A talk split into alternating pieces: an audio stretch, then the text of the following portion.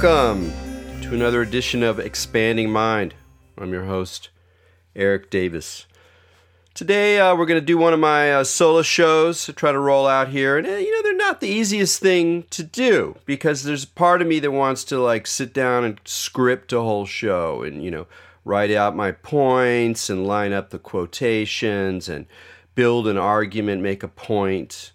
But uh, it's not that fun. And, you know, I'm not really in the habit of doing that. Um, the first time I gave a public lecture in uh, the New York Open Center, and I think it was 1991. Um, I prepared, you know, I was giving a public lecture on Philip K. Dick, Philip K. Dick and Valis and Gnosis. It was super fun. Uh, New York Open Center at that time gave me a lot of room to uh, develop the uh, peculiar thoughts that have become my uh, stock in quote unquote trade. Um, but at that time, you know, I, I, did a good job and then I, I gave my, my talk. But I realized I was like, you know, I put in a lot of time to that that talk, but you know, if I if I'm going to be doing these talks and I, you know, learn to not really prepare very much, I'm just going to save a lot of time. And I wouldn't say that I'm lazy. I'm, i can be a very dedicated person. I've done this show almost every week for eight years, and I've written books and blah blah blah. You know, you need a little bit of self discipline to get going uh, with that kind of um, workload. Uh, but you know, I'm I'm also a bit of a, a bit of a slacker. So I, I realized that hey, if I just sort of got got better at kind of not really preparing very much and then riffing, well, that would be a nifty thing. Now it's a little different when you're riffing inside, you know, in, in a hall with a bunch of people. You can kind of sense where they're at. You can what what jokes they laugh at, what points seem obscure. You know, you say something and you can tell no one's getting it, and then you stop and kind of re redo it. So it's it's a lot more fun. You know, it's it's it's or more interactive. It's more like a like a jazz performance, and it's totally true. I mean, this is weird to admit, but it's totally true that my best talks have all been with the coolest crowds. Not because I'm like, oh, these guys are cool, I'm going to bring out my best stuff, but because I basically just open my mouth. I have a few ideas. I, you know, I have a rough idea of where I'm going. It's not like completely spontaneous. Like Terence was completely spontaneous or almost completely spontaneous. He could just start. That's a little bit too much for me. I like to have a, a little bit of a game plan, you know, four or five talking points written down on the back of an envelope or something like that. Uh, but it's really been very clear that the times I've done that when there was a hostile audience have been c- cold and crimped, uh, somewhat stuck and on the other side, when I've been speaking with people in front of people who are wide open, curious, vivacious, strange, that I've said many things that I just have never said or thought before. And it's an amazing thing. You know, if you're a musician who improvises, you know the feeling. You're suddenly doing something you've never done before, and you're able to even recognize it as pretty fucking good. And you're like, where did that come from? I mean, it's an amazing thing about being human. You know, we th- we walk around with our stories in our heads all the time, going, "Oh, I'm doing this, I'm doing that. Why'd I do that? Oh, that person did that thing to me. I got to do that thing back to them." Da da da da. And yet, when we stop and open our mouths, we're actually not really controlling what we're saying most of the time. There's just sort of an interaction, and words come out, sense comes out, allusions come out. Sometimes to things we're not even exactly entirely aware of, uh, and it's sort of a marvelous, uh, magical uh, thing about our everyday lives, even though it's completely banal and ordinary. We, we do it every day. I had a professor in at, at Rice, a very sophisticated guy, like heavy duty, philosophically philosophical dude. You know, we like started the class, we went like right back to Aristotle and the idea of substance, and he made sure that we understood the novelty of the idea of substance at that point in history and how it had conditioned, in some sense, all of philosophy since that point. So he was a heavy duty guy, but he talked about like this question of, of decision, making decisions. He's, his, he had a great analogy, which has never left me, which is like you you wake up and you don't get out of bed immediately. You lie there, whatever. You know, you turn the alarm off. You know you're going to get up, but you, you know you don't get up right away. So you lie there, and you know you're getting up, but you keep lying there. And you think, well, you know, I should get up, but you keep lying there, and then you get up who did that? Did you decide to get up? Well, no, you'd already decided to get up. But when you get up, that's something else. You're not doing that. So, who is that you? anyway, it's kind of fun to tap into that guy when I'm when I'm giving talks. But somehow doing it with a podcast is a little bit stranger. It feels a little more risky, a little more vulnerable. For one thing, I'm not getting any feedback from the crowd, so I can't kind of play off people's facial expressions or their energy bodies or whatever it is that uh, inspires me to move in a certain direction. And the other thing is that particularly because they're being you know distributed online, it feels a little more exposed, a little more vulnerable. Like it, it might be safer just to actually kind of script the thing out. You know, make sure I, I got all my points under control and I, I got my my angles, I got my you know, maybe even write it out. You know, people write out their their self-produced podcasts almost exclusively unless they're having a conversation. So of course it's easy having a conversation and not write things out. That's really boring. Um, even for the interviewer even though a lot of interviewers write them out still kind of boring. I think the intros are kind of boring. You know when i when i'm sitting there listening to the radio and i and i'm hearing someone and i realize they're reading i'm bored. Like i, I i'm like why are you reading? Just just say it. Now some people can write something and then spit it back like an actor and it doesn't sound like a text. Go for it. That's great. You know i don't have any problem with that. But that way that you get like you know a lot of like reviews on npr where they squeeze out the meaning of the word they're attaching to some record album or some new television show. And you totally know they're reading and it's just boring. It's a it's an open medium. We should be increasing the space for liveliness and mistakes. But mistakes, verbal mistakes, can get you in trouble these days. I mean, they could always get you in trouble, but they can really get you in trouble these days. And sometimes I'm afraid I'm going to spill out and say something that's going to come back and haunt me. But that's the risk. That's the risk I'm taking. So, what I'm going to talk about uh, today is the psychedelic Sangha. Psychedelic Sangha is a uh, organization, I guess you call it, a, a mini movement. I don't know what you call it when there's just like a few people talking about stuff and they decide to start doing things in different cities, but you know, a mini movement um, that was uh, started or, or, conceived initially by uh, some characters in the East Coast, in, including uh, Katherine MacLean, who we've had.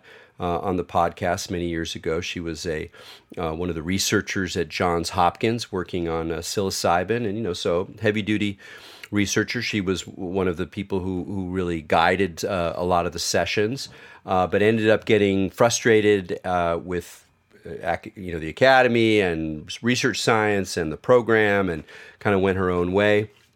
She's a serious uh, Buddhist practitioner and uh, a, a, good rabble rouser in the psychedelic circuit. She's a wonderful woman, as well as my pal Chris Kelly, another wild psychonaut from uh, New York City.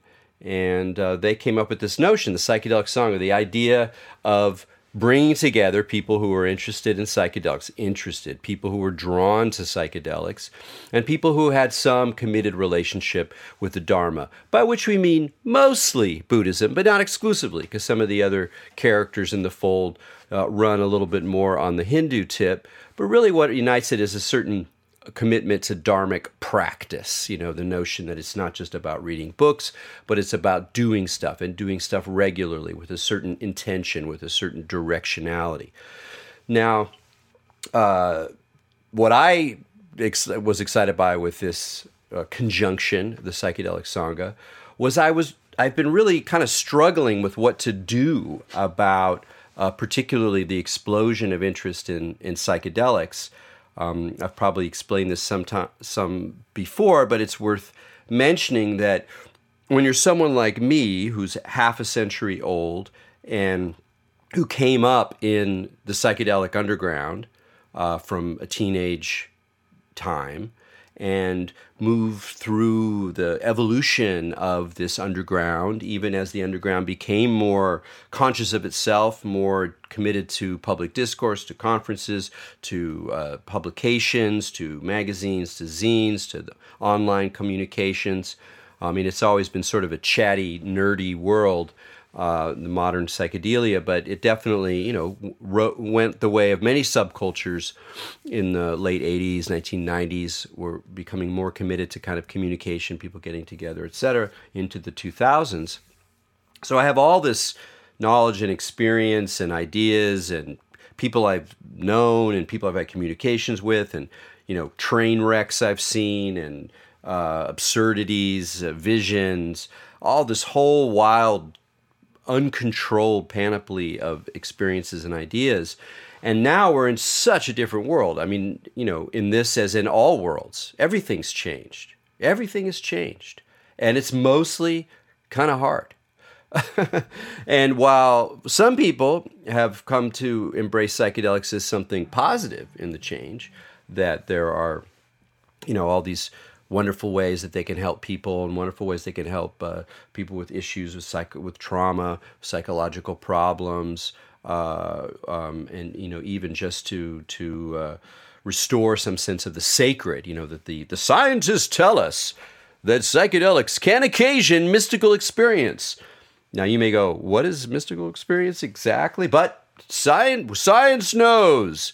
Now the researchers have told us that yes, it is mystical. It may just seem mystical, and sometimes it may seem absurd or terrifying, but we're not going to talk about the absurd or terrifying parts of the experience. We want to talk about the mystical parts of the experience. So if you're someone like me, this contemporary construction of psychedelics as safe, as good for your well being, as healthy, as beneficial, as uh, mystical, uh, or sacred, you know, it's understandable. I actually believe all of that, or that it can be that, or those things can be that.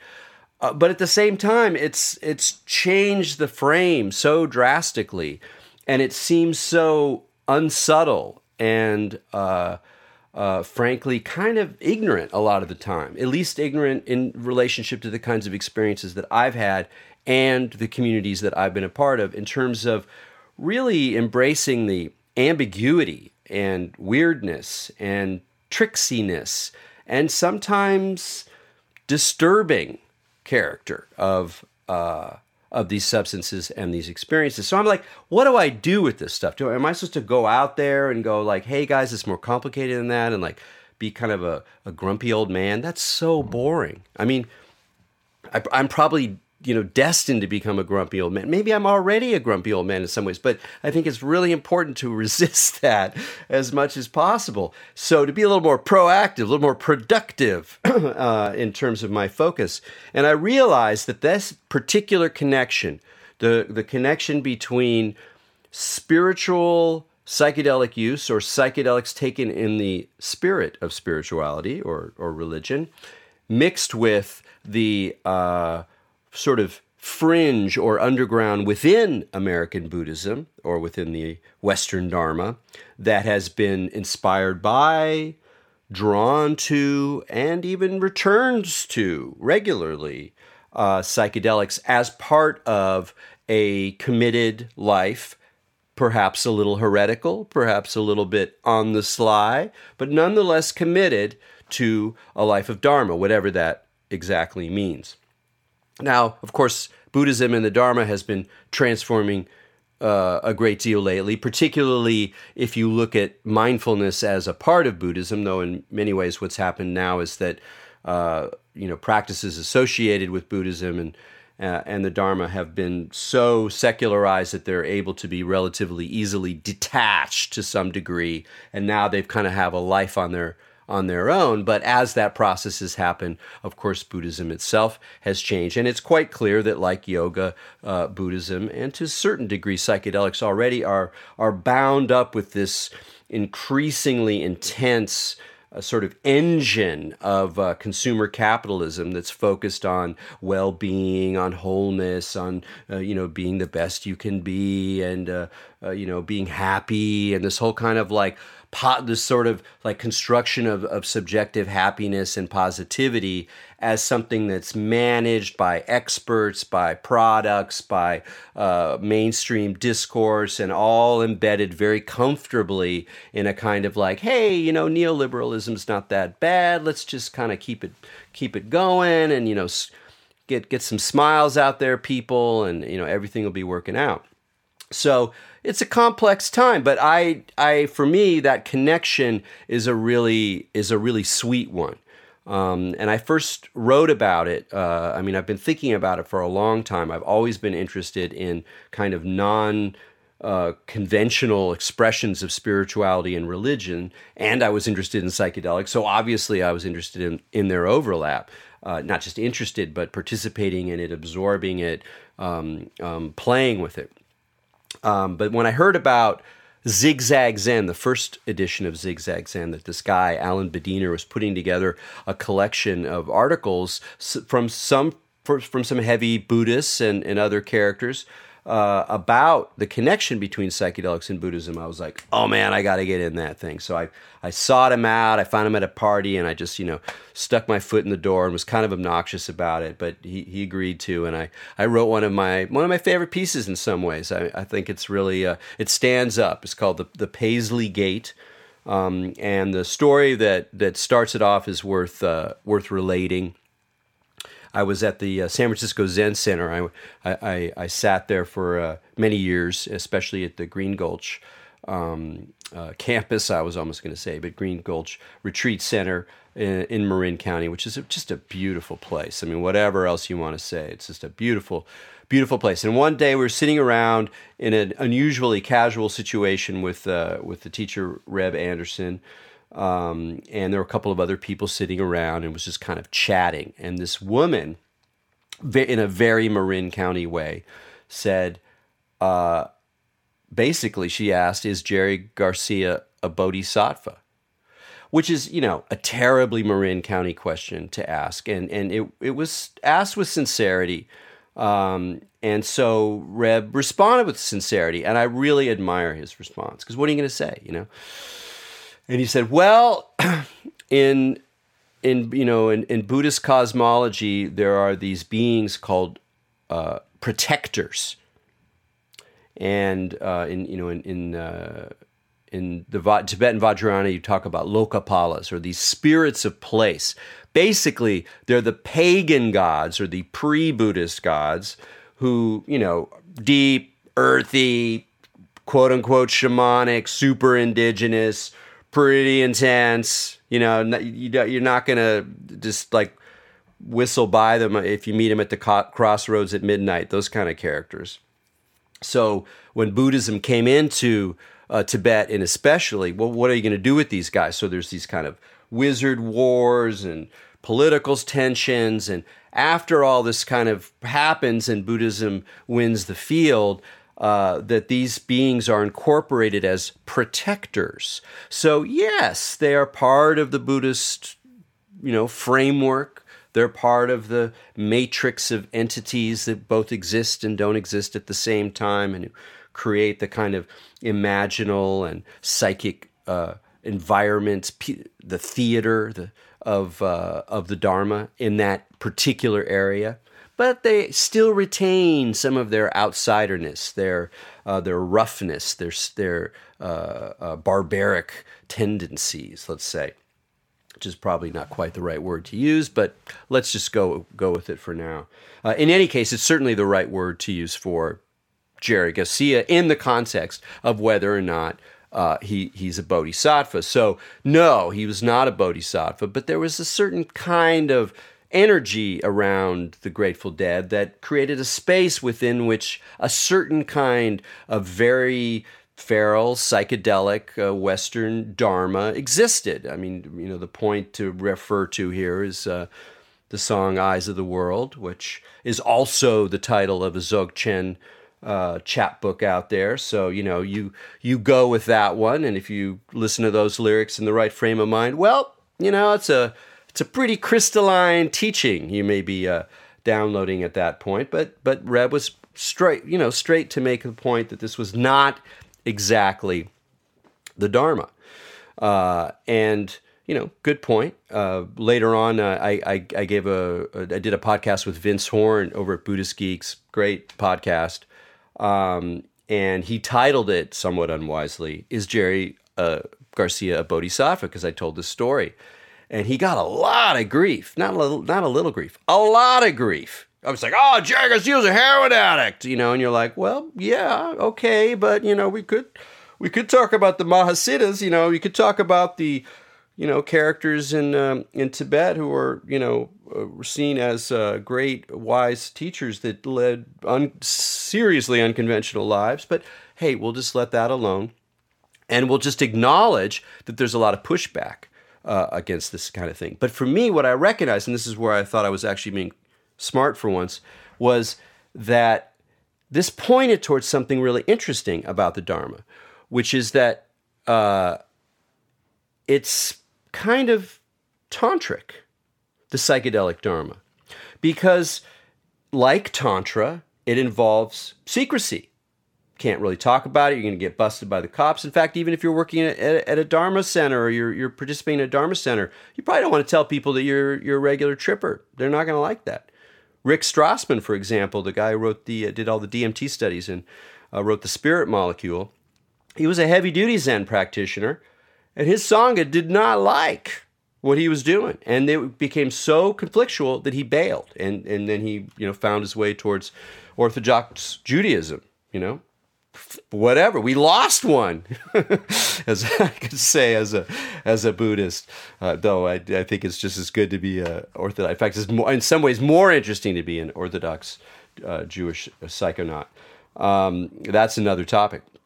Uh, but the point being that in a weird way psychedelics within the established western dharma function like a tantra because they're sort of secret or and because they're kind of magical.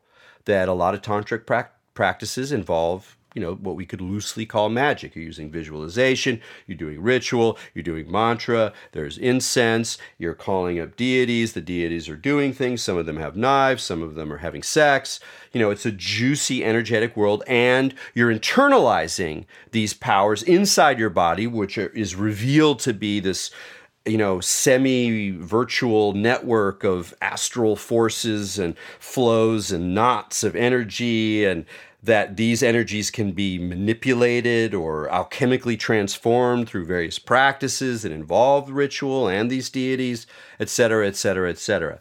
And, you know, I'm not trying to make too simplistic uh, uh, an analogy here, but within an already more informal, mess, mixed up Western Dharma, it seemed to me pretty clear that, that psychedelics were kind of playing that role.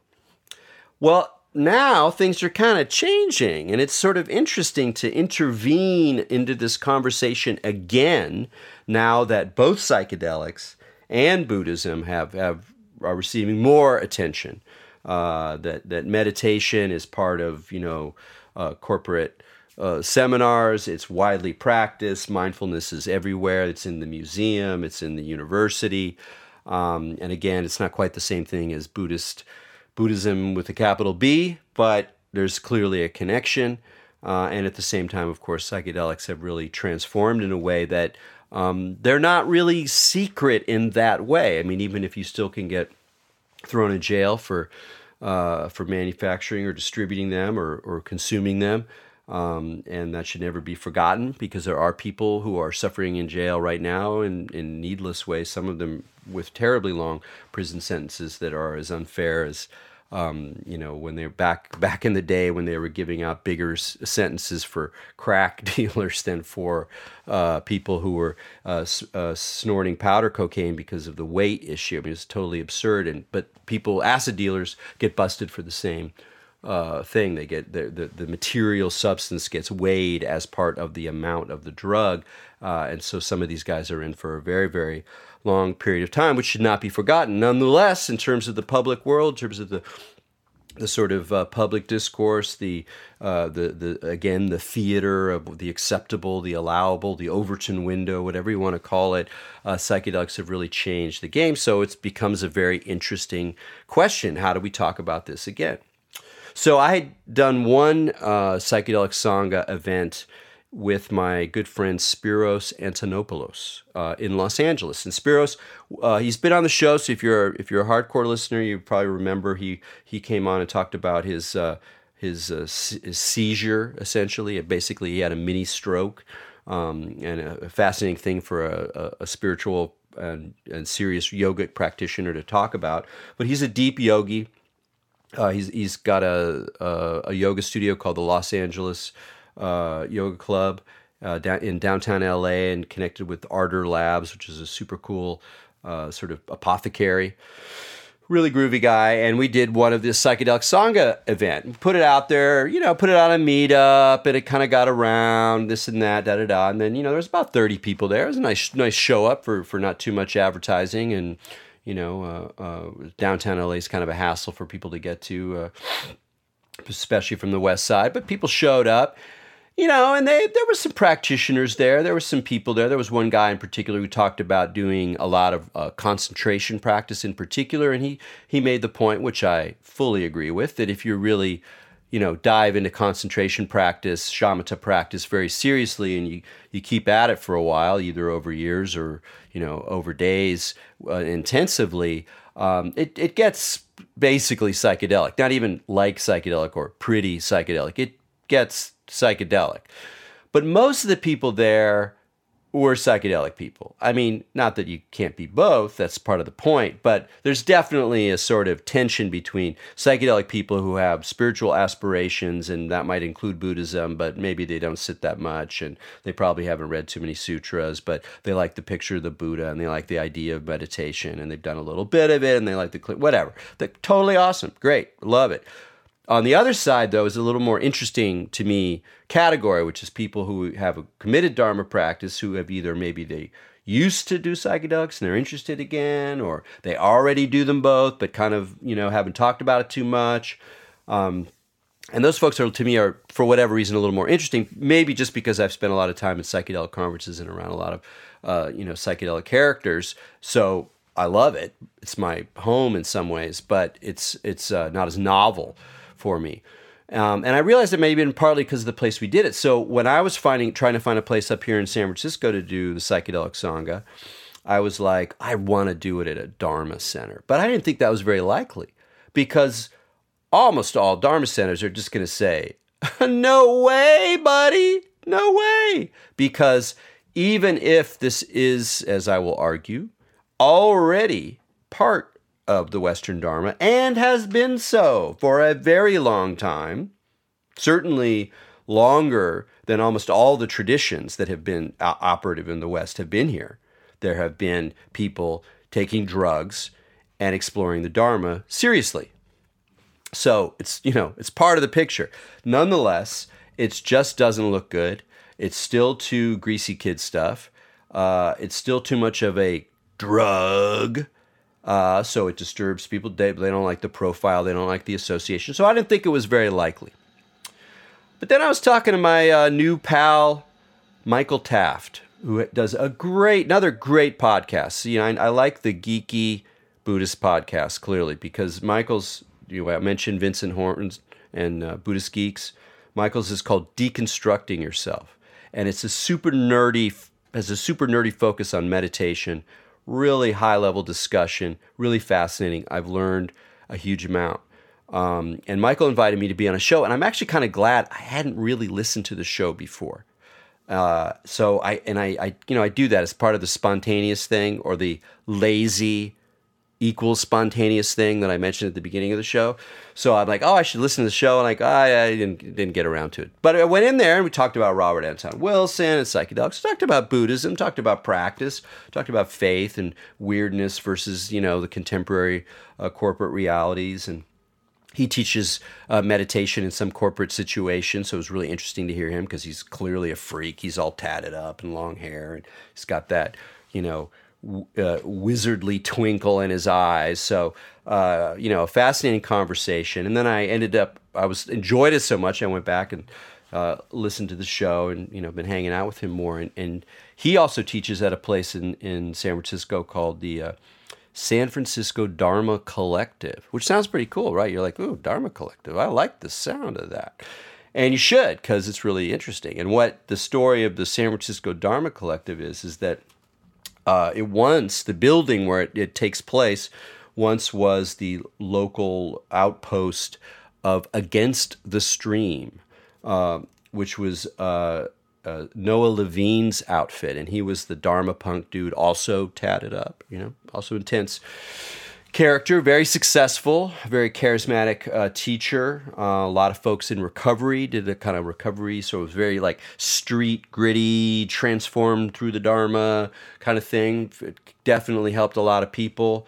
Seemed pretty positive to me. I didn't really, I didn't read the book or anything, but you know, seemed like a good character. That up. Oh, but he didn't just get me too like it's some kind of like, well, he was like, you know, flirting with the girls or something, or even he he did some bad stuff. I don't know the details. I don't really want to know the details, but let's just say that everybody agrees that he pretty much well, not everybody, but a lot of people agree that he, you know, deserved to go down even if they didn't like exactly the way that that happens in some communities. So there's been a lot of this in the in the Buddhist world.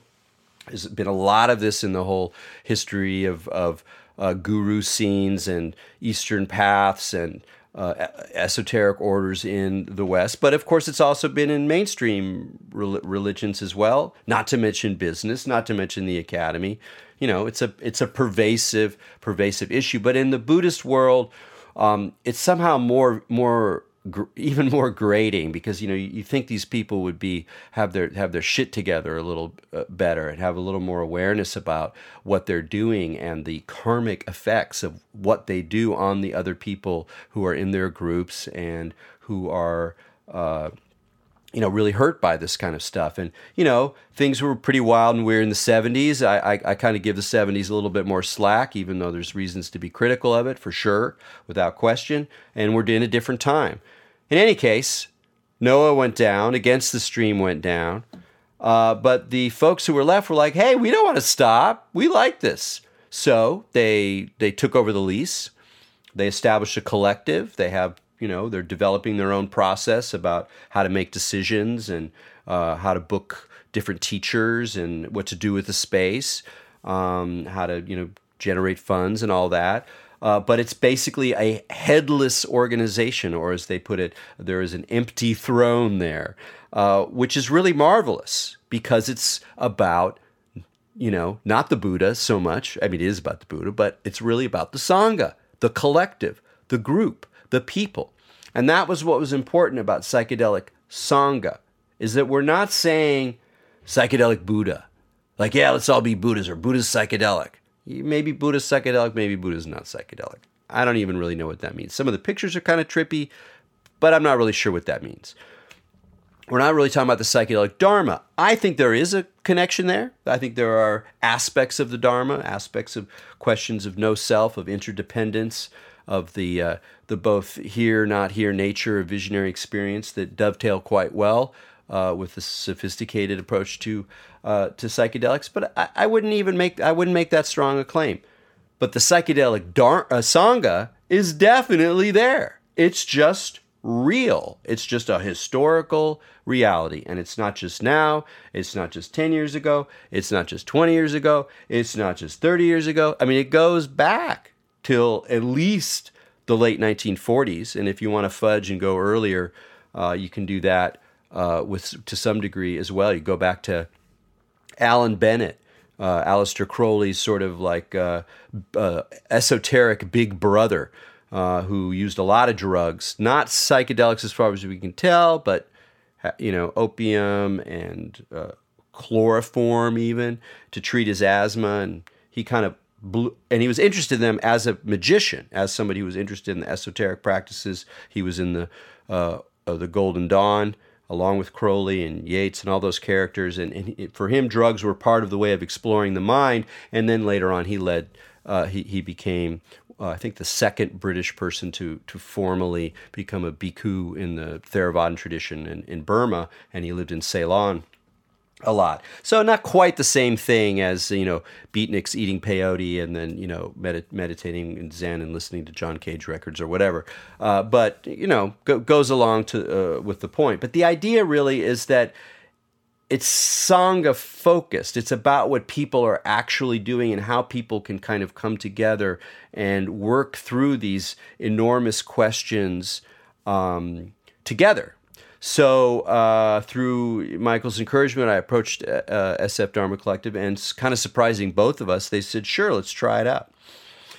Well, it was a little more complicated than that. So while we were able to do the first uh, uh, gathering at the space, and we'll do a few more there at the very least, there was some pushback. And that was actually kind of interesting. Even as the pushback mounted and there was kind of stuff online and you know I, I, am not on facebook so i don't i didn't have to read it directly but there was sort of a facebook debate or whatever uh, i was actually really engaged and really interested um, I kind of I kind of peaked up. In fact, the the fact that for some uh, Buddhists this conversation is anathema, is heretical, is and this is to quote a, a blog post I read, evil. Evil. I loved it. I was like, I almost made me happy. I was like, oh my god! At this point in the game, when uh, like every proclivity has been sort of embraced by you know, multicultural capitalism as being okay, you know, whatever, you do that, we do this, no big deal, just kind of, you know, be mellow about it. Like it's really hard to be heretical. you know, you might like whatever call for, you know, killing everybody or something like that, but you know, you, you got to work work a little hard uh, to to be a heretic, but in this case it still really disturbs people and and I say that in a, in a very respectful way, that really interests me. It makes me feel like there's more at stake. It makes me feel like everybody in the game has to, uh, uh, you know, rise to the occasion of being clear about what the issues are. Like for the most part, I, I really avoid political arguments, even discussions to to deep extents on Twitter because it's a terrible way, terrible place to have conversation. I can't believe people wage like their primary place where they wage po- politics or, or mint political discourse is in Twitter. It's just it's like, ugh, it's horrible. It's one of the toxic things about our reality. But I did dive into some heated words uh, with a certain Brad Warner, who's a uh, uh, Zen guy from Los Angeles. Very, he's a very sprightly writer. I like his writing. I like a lot of the energy that he brings to, the Dharma. He has some of that street punkish energy uh, as well. But man, does he not like this stuff? He is so um, rude. Oh, it was impressive. Uh, anyway, I'll leave that aside. I'm sure he'll. Uh, I'll, I'll, be chatting with him at some point in the future uh, if I keep doing this. In in, in any case, um, but in any case, there was real pushback from the Dharma Collective, and that was worth kind of playing with. You know, what what are these issues? What are the ways people say this is not part of the Dharma? This should not be part of the discussion of contemporary practitioners of Buddhism and related currents. One is in Buddhism, the uh, notorious fifth precept, which says don't don't take intoxicants. No intoxicants. Now, you know, there's a lot of things to say about this. You know, you can go, well, what does the word actually mean in its original context? And the thing about precepts is that it's just like the Constitution. You know, in the, the Supreme Court, you got the originalists, the the you know the right, who are like, you can't make the Constitution deal with some contemporary political problem just because that's what you think is important. The Constitution has to be respected for what the people who wrote it originally intended. That's as much as we can say. All this new stuff, all these new rights, whatever, you know, right to marry whoever you want to or something. That's not you can't make the constitution say that. That's like a it's an it's a bad ventriloquism. So that's an originalist. And then most of us who are more aware of how his history works go, yes, but you're always going to be, you know, revising, reinterpreting, reframing, even if you're a conservative vis-a-vis this this do- this document. Words are open, meanings are open. We're we're spilling forward into history. There's no ground. It's kind of scary, but tough. That's where we are. So let's try to be nice to people. Um, so in any case, you have the same kind of tension there. So if you go back and it goes like it's pretty clear from the Pali, at least the people who know their lingo, that uh, intoxicants means, as you might expect, alcohol. Um, now, I'm not even going to talk about how many people who are, you know, serious Dharma practitioners who, at some point, still have alcohol. Um, I do, but I never took the precepts. Uh, so I'm not. I don't really count. I'm kind of a heretic by by nature, or a, a non-joiner. Nonetheless, um, leaving aside the issue around uh, alcohol and other forms of acceptable intoxicants like tobacco or caffeine or or hell, Wellbutrin and other uh, uh, other sorts of psychoactives. That there are some psychoactives that we can consider intoxicants, and obviously these quote unquote drugs, psychedelics, uh, can be put in that category. But of course, you know that that it's, it's the the history there. It's just it, it just gets so murky so fast. It's really hard to do that because if you're saying no, no, no, psychedelics are intoxicants the way that alcohol is an intoxicant, and that's what they would have meant back. That's what the Buddha would have meant. Well, that's not really true because if any time out of modernity, any place in the world that people have been using these kinds of substances, you know, just the classic psych- psychedelics that are working on serotonin receptors with tryptamines. Uh, any place you see that, it, it's enveloped in some kind of if not sacred, then at least healing, very culturally rich, very much not just about getting off kind of framework. So psychedelics aren't intrinsically intoxicants. Maybe in the modern world, they become intoxicants and can be abused as intoxicants, which is clearly the case. Clearly, people who are you know, heavy drug users will sometimes take mushrooms or LSD the way that they would do more cocaine or you know do some heroin and do some crystal meth. It's just it's just this whole big smorgasbord of intoxicants. Um, but if they're not essentially intoxicants, then we have to be like, well, well, what's an intoxicant then? I mean, if we can take things that aren't essentially intoxicants and turn them into intoxicants through our practice just because they're psychoactives working on our neurology uh, it doesn't really work so well because well you know rage is an intoxicant. You feel it in your body. It feels good. Lust is a terrible intoxicant. Oh my god it feels great. Oh it's like oh it's moving through your system and your mind changes. You can't think straight. You make bad decisions you're full of yourself, your ego is like bursting out, you're like a lion, ah, lion of lust. You know, there's intoxicants everywhere you go. So it's not really clear to me that the spirit of the uh, the the precept, let alone the letter, or actually the letter of the precept, let alone the spirit, uh, would really lead one to absolutely denigrate these substances, which have such a rich history within you know non-modern uh, cultures and which are clearly used by many modern people in a spiritual context. So I have a lot of respect for people in recovery, and there were a lot of uh, people in recovery who were, who were part of the SF Dharma Collective, and there were some who came to the Psychedelic Sangha, and We had some really great conversations about. It. They kind of improved some of my angles. I really, uh, it, it was a really rich conversation. But it also has to be said that some people use psychedelics to get over addictions and as early as the 1950s, there was a robust amount of psychological research that showed that it helped alcoholics. Bill Wilson, the founder of Alcoholics Anonymous, had a psychedelic experience on LSD, and it partly gave him the awareness of how an experience of a higher source, a higher power, could change your attitude towards your own proclivities, and out of that come up with a particular kind of quasi religious cosmology um, of AA.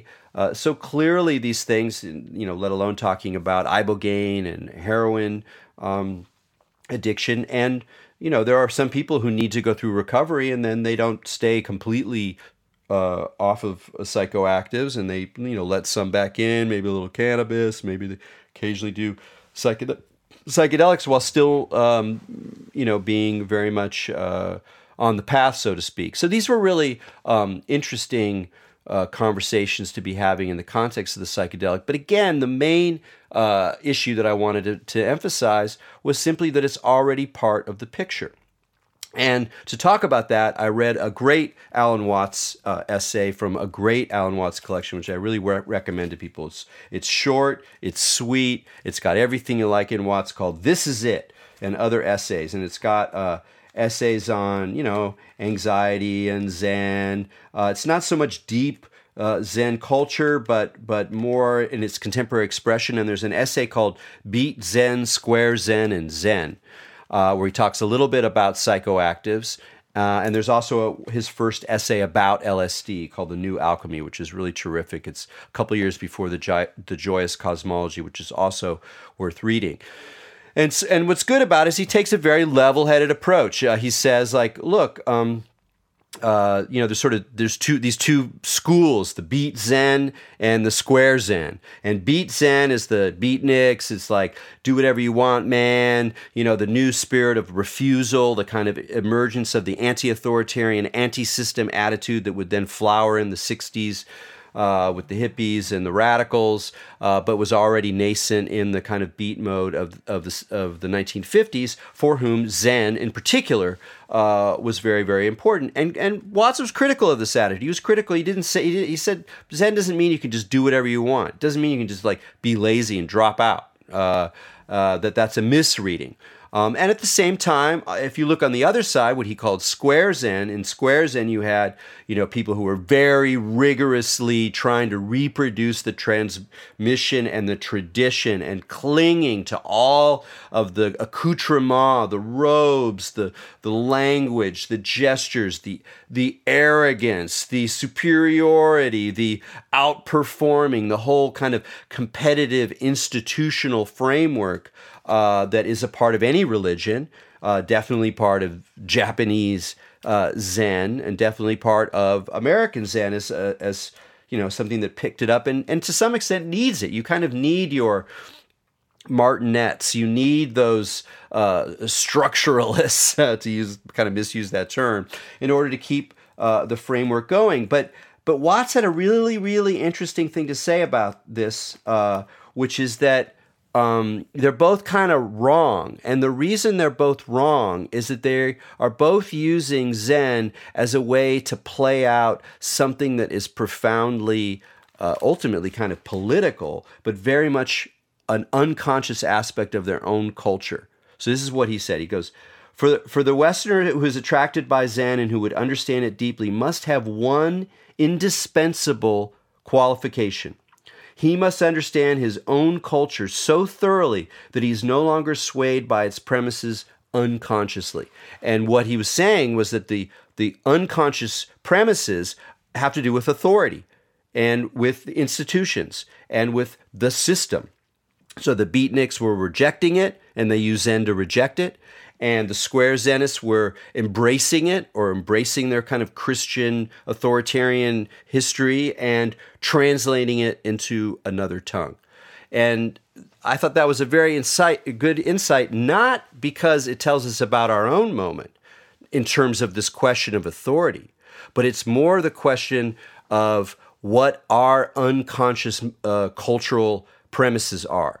And this is where things get really rich because both Buddhism, especially mindfulness, and psychedelics in its new flourishing phase are bound up in very interesting, intense ways with the premises of late capitalism in very specific, very noticeable, and also very confusing ways. And this is, in some sense, a whole other conversation. I wanted to focus on this connection between psychedelics and the Dharma, but they're both kind of at this moment where I feel like they both need people to start to wake up and to, as as he puts it, uh, uh, no, understand our own culture so thoroughly that we no longer are swayed by its premises unconsciously. We become aware of the way that our desire for well being, our desire for happiness, our desire for peacefulness, our desire to reduce stress, our desires to heal our wounds are not innocent. They are not in Nothing is innocent at this stage in the game, and it doesn't mean you don't pursue those things, but we have to become more conscious and more critical about how we're pursuing them and what the ultimate goal and the intentions of our pursuit are. And I believe that a good combination of these two things can actually set us going in the right way. And I want to spend uh, the last few minutes talking about that, about how Buddhism can help psychedelic seekers and how psychedelics can help Buddhist seekers. And again, this is a big conversation. It's something we're working out through the Psychedelic Sangha, but here's just a, a couple of thoughts. It's a little easier to see the first one how uh, people who really go into psychedelics can be helped uh, by the Dharma. um, one of the things that can happen very easily with uh, excessive psychedelic use is a, a sort of uh, deluded character, uh, a way of uh, believing the visions, let's say, a kind of in, a psychological inflation, a kind of magical thinking that in small doses and you know sometimes in big doses, but for short periods of time, uh, is is really groovy, but uh, as a lifestyle um, can be very uh, problematic. And what you find within within that kind of psychedelic framework, and again, I'm not talking about people who are doing it for uh, you know uh, very specific psychological reasons in the kind of new zone. I'm talking about psychedelic culture as I've known it. Is that there's not a lot of uh, kind of checking going on. There's not a lot of like uh, negative feedback mechanisms that might interrupt uh, your your new trip because it's such a goofy in some ways kind of lazy and uninformed space that it's really easy just to run with whatever concept you're going. And there are people and ideas and processes and, and especially collective operations that can help push against that.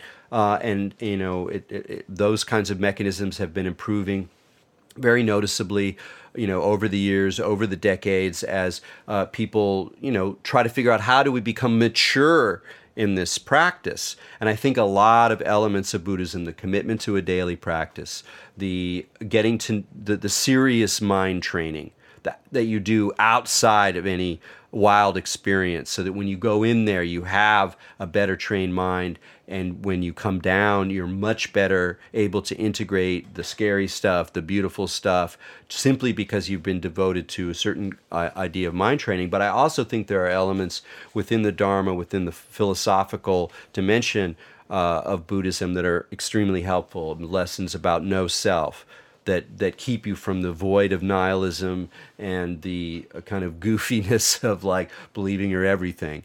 Uh, there, these these ideas, which can be very psychedelic in essence, have been worked out and played out and and and reframed and reshaped through the the course of the very rich and, and diverse uh, traditions of Buddhism in a way that you can kind of work through.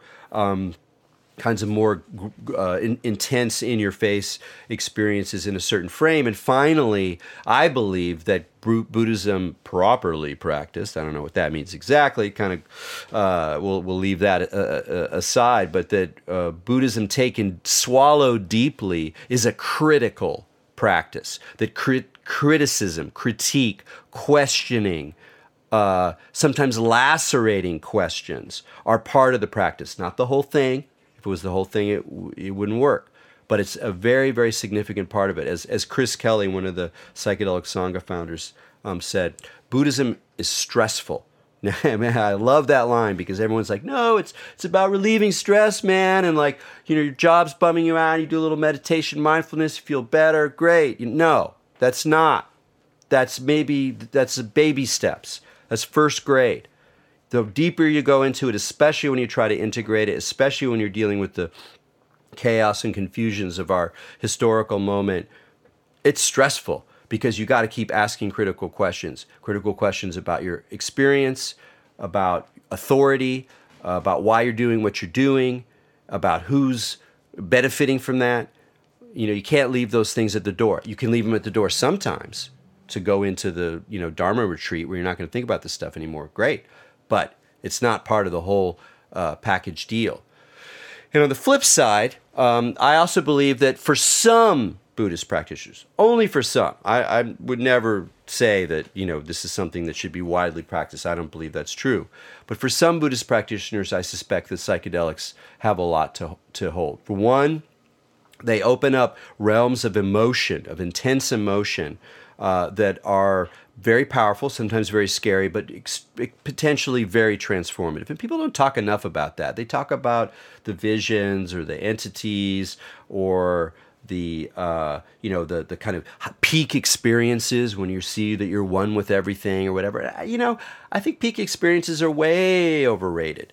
Uh, I think, and even in those, what's less often is, is more important than the insight or the vision or the idea or the the the the uh, the um, the clear seeing is the emotions that go along with it, the emotions that lead up to it, the fear, the confusion, the strange intensities that move through your body, and all of these are grist for the mill of mindfulness, grist for the mill of internal alchemy, um, and so I think that that Buddhists can sort of create have have a, a place to uh, experience wonder, intensity, and deeply embodied, energetic flowerings uh, that allow for the kind of refining and manifestation of gestures, ideas, and practices that otherwise can sometimes get a bit dry or a bit uh, repetitive. I think there's uh, other things to say, but um, maybe the only other point that to, to really mention is that I also believe that psychedelics, properly taken, don't just lead back to the self. The psychedelics open out into the world ineluctably. You are unfolded and spread through history, nature, animals, time. And that experience of being unfolded and mixed and magnified through the outside, through the great outdoors, not just of nature, but of reality itself, I believe can work as a block against the tendency within contemporary secular Buddhism to return to the and refined self, the actualized self, the prodded self, the pampered self, the self of well-being industry, the self uh, that is, uh, you know, the the entrepreneurial, get-ahead, achievement self of capitalism, which is always in the picture, tugging us like a like an evil magnet, like the Death Star in Star Wars, and to avoid that or at least resist it is one of our challenges, whether we're talking psychedelics or spirituality or yoga or just having a good time.